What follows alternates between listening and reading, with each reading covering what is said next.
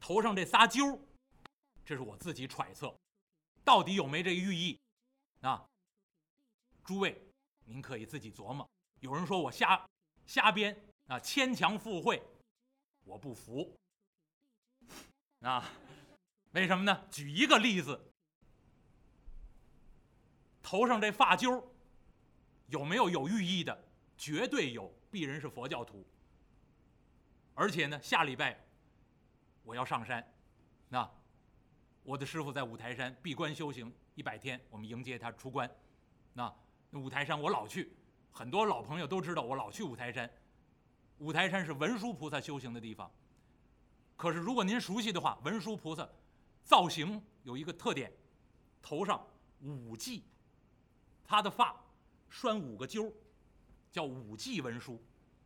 而且五台山为什么叫文文殊菩萨的圣地？这五个台象征文殊菩萨头上这五个髻。而且佛教徒都明白，都知道，文殊菩萨这五头上这五个髻就是有寓意的。代表什么？代代表最根本的、最顶级的佛性智慧，就是所谓的五智。我们的功课，我们每天做的寺庙里面那个僧人们念的功课，那早晚课里面有一本功课，这都有师兄在。那文殊五字真言，那五个字的真言，就是这五用这五记来象征。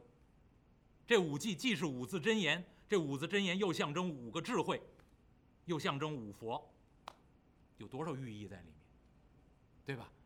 而且我们那我们那五字真言，有人说文殊菩萨那咒语，以前还有人指责我说您念的那是七个音，怎么能五字真言呢？嗡阿拉巴扎那地，掰着手指头还跟我说啊，嗡阿拉巴扎那地是七个音，干嘛叫五字真言？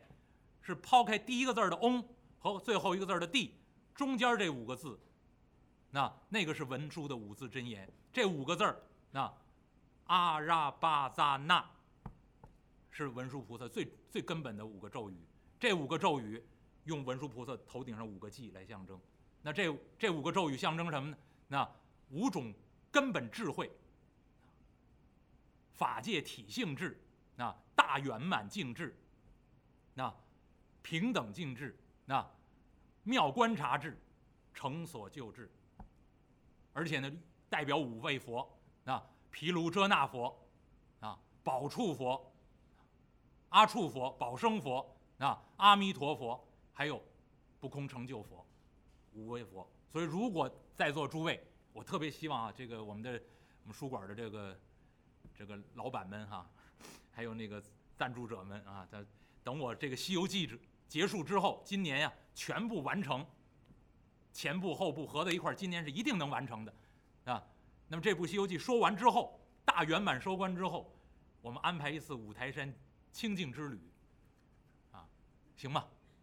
啊，诸位如果感兴趣的话，跟我上趟五台山，那就住在我师傅的寺庙里面，您可以感受感受。如果您到寺庙里面，我师傅修这寺庙里面那个大塔，第一层那大大殿里面，迎门。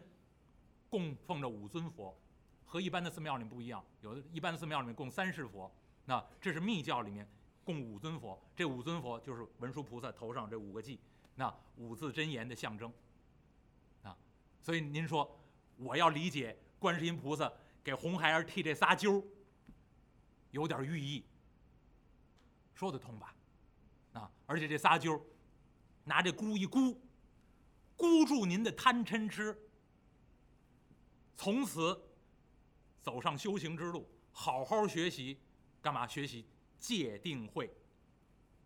尤其这是顶上三学，学佛学什么？就学这三样最重要。现在老好多人说我信佛，我们拜佛都不对，要让我说要学佛。佛祖当初怎么做的？佛祖告诉你学什么你就去学，不是烧多粗的香，抢零点，我烧头一根儿。没用，佛祖不在乎那个。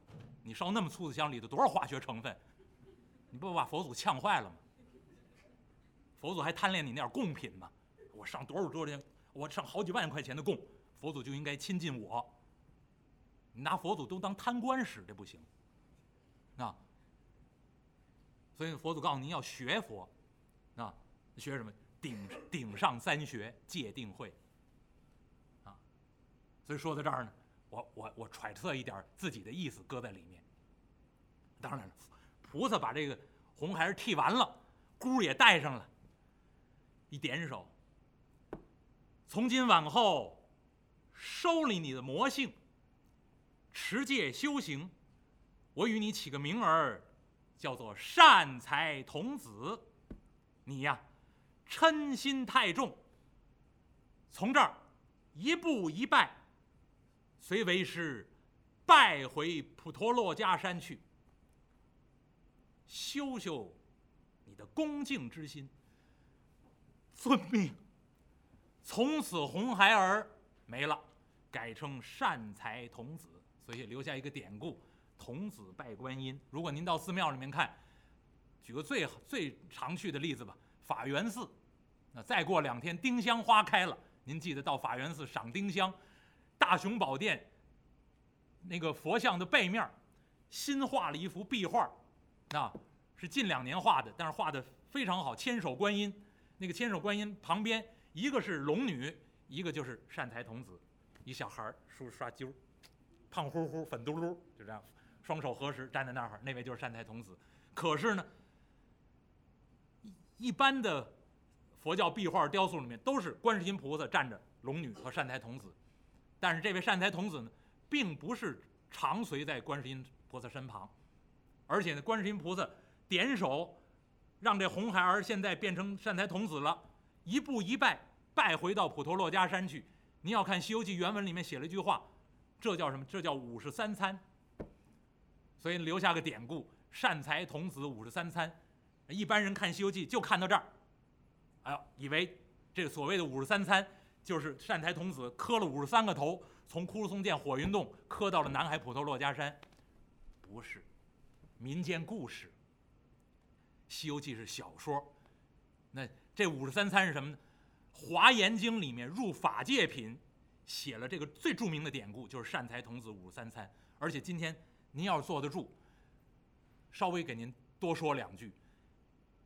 要想学佛，善财童子是最好的典范。怎么学？就像善财童子一样。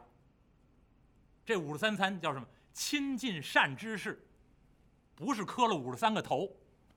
这个参呢是参访，参访了五十三位大善知识。这五十三位善知识里面。可不是只有大菩萨，这里面既有比丘，也有比丘尼，还有国王、大臣、大夫。啊，我最佩服大夫，为什么？医生往往最容易见到人生的无常。我当初在百林寺参加那个生活禅夏令营的时候，有好多学医的大学生。那当因为当时我也年轻，我也是大学生，那所以周围有好多。我一问，我是学艺术的，旁边这些都是学医的，他们最容易见到那个人生的无常、生老病死，最容易彻悟。那所以当初善财童子参访的对象里面，还有医师，可以说士农工商什么样的人都有，甚至还有比善财童子还小的小孩儿，童男童女都有。那只要你有知识，啊只要你有智慧，只要你有方法，我就向你学习，你就是善知识。所以。善财童子给后人留下一个最好的学习的典范，就是用用我们中国话常说的“转益多师”，就多学习。而且呢，如果您看善财童子五十三参的这个故事，第一个参访的是谁呢？其实就是文殊菩萨。善财童子是福成长者之子，出生甚至受胎的时候，他家里面从从地上不不定哪儿就冒出财宝。那多神奇！这家在在座有没有怀要要怀孕要生孩子的啊？你们将来就看看那产房里头，咕嘟咕嘟往外卖财冒财宝，坏了，天有异象，啊，或者从那产房里面有异香扑鼻，红光满室，您您等着看吧。那当初这善财童子出生的时候，据说从地中涌出财宝，所以他的父亲呢，福成长者，就给他起名字叫善财童子。结果善财童子呢，好学佛。但是呢，不得其门而入，特别的苦恼。我到底怎么学？没有方法。最后呢，他就请求见文殊菩萨，在哪儿求见呢？五台山。五台山有善财童子洞，那就是善财童子见文殊菩萨的地方。文殊菩萨指点他，你要想学参访善知识，所以从文殊菩萨这儿指点开始，文这个善财童子开始参访。如果不算第一个问道的这位文殊菩萨，那么第一个参访的什么？功德云比丘，就是个和尚，出家人。然后一一路参访下来。到了第二十七位，是观世音菩萨。所以善财童子在第二十七个访问的这个大善知识，就是南海普陀珞珈山的观世音菩萨。然后从观世音菩萨那儿又出来，不是没事老跟着龙龙女在旁边何时待着，那是民间故事，啊，那是小说。从这观世音菩萨这儿，观世音菩萨又指点你到哪里哪里去学习。所以离开观世音菩萨再参访。一路再参访下来，第五十一位是弥勒菩萨，第五十二位就是弥勒菩萨指点。你要想最后有所成就，我指点你一位大菩萨，你要向他学习。善财童子一听，您您指点谁呀？五台山文殊菩萨。所以又回到五台山去见文殊菩萨，再参访文殊菩萨。所以第五十二位是文殊菩萨，最后五十三参。文殊菩萨再给他指点，啊，你智慧已具，啊，还要在最后有成就的话，你要再参访一位大善知识，谁呢？你去参访普贤菩萨。所以第五十三参参访的是普贤菩萨。要让我说呢，这有寓意。文殊菩萨代表智慧，普贤菩萨最后代表什么？代表实践精神。佛教徒念怎么念呢？大横普贤菩萨，但是写出来就是行为的行，什么意思？就是落实于实践。您上头参访了五十多位善知识，学了那么多的法门，最后一位告诉您，普贤大横实践行动起来，啊，就是这意思。所以留下这么一个最著名典故《华严经》入法界品，文善财童子五十三参，啊，那么小说《西游记》就把这个故事设计到这个红孩儿身上，那当然早期。《西游记》故事里面，这红孩儿父母跟牛魔王、罗刹女都没关系。元朝末年、明朝初年，有个人叫杨景贤吧，写了个杂剧《西游记》，我记得是六本儿，那二十多出，其中有一出写的有红孩儿出场，变成小孩儿啼哭的样子，骗这个唐僧。这个肯定就是我我们家无氏西游的前身，有点影子能找到。但是在这个故事里面，这个红孩儿的母亲是谁呢？是鬼子母。那，那么后来到西游，现在我们看到这《西游记》版本里面，给他设计了牛魔王，给他设计了母亲是罗刹女，人妖合在一块儿生这么一位，啊，人妖，牛二代，而且呢，《西游记》里面写了好几头跟牛有关的妖怪。最后一位是谁呢？青龙山玄鹰洞有三头牛，当然是犀牛啊！你要想听这故事呢，鄙人也马上快说完了啊！这个后部西游里面，这个将来给大家奉上。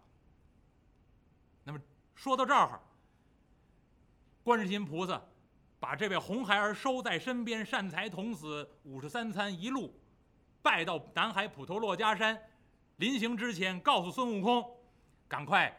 搭救你的师傅去吧。就这么着，孙悟空千谢万谢，观世音菩萨带着木叉灰暗行者，另外拿净瓶把这海水收走，脚驾祥云，善财童子跟随其后，回转南海普陀珞珈山。观观世音菩萨走了，孙悟空按下云头，找着沙和尚，来到枯松涧火云洞中，将洞中这些大小妖魔尽情除却。把猪八戒还有自己的师傅救出洞外，一五一十如此如彼这般这样，告诉三藏法师，南海大菩萨搭救了您的性命，这位三藏法师望空而拜，千恩万谢，然后收拾行李马匹，再次登城上路，离开六百里豪山枯松涧火云洞，再往西行，走来走去，走去走来，又有一难。谢谢诸位，咱们是下回接演。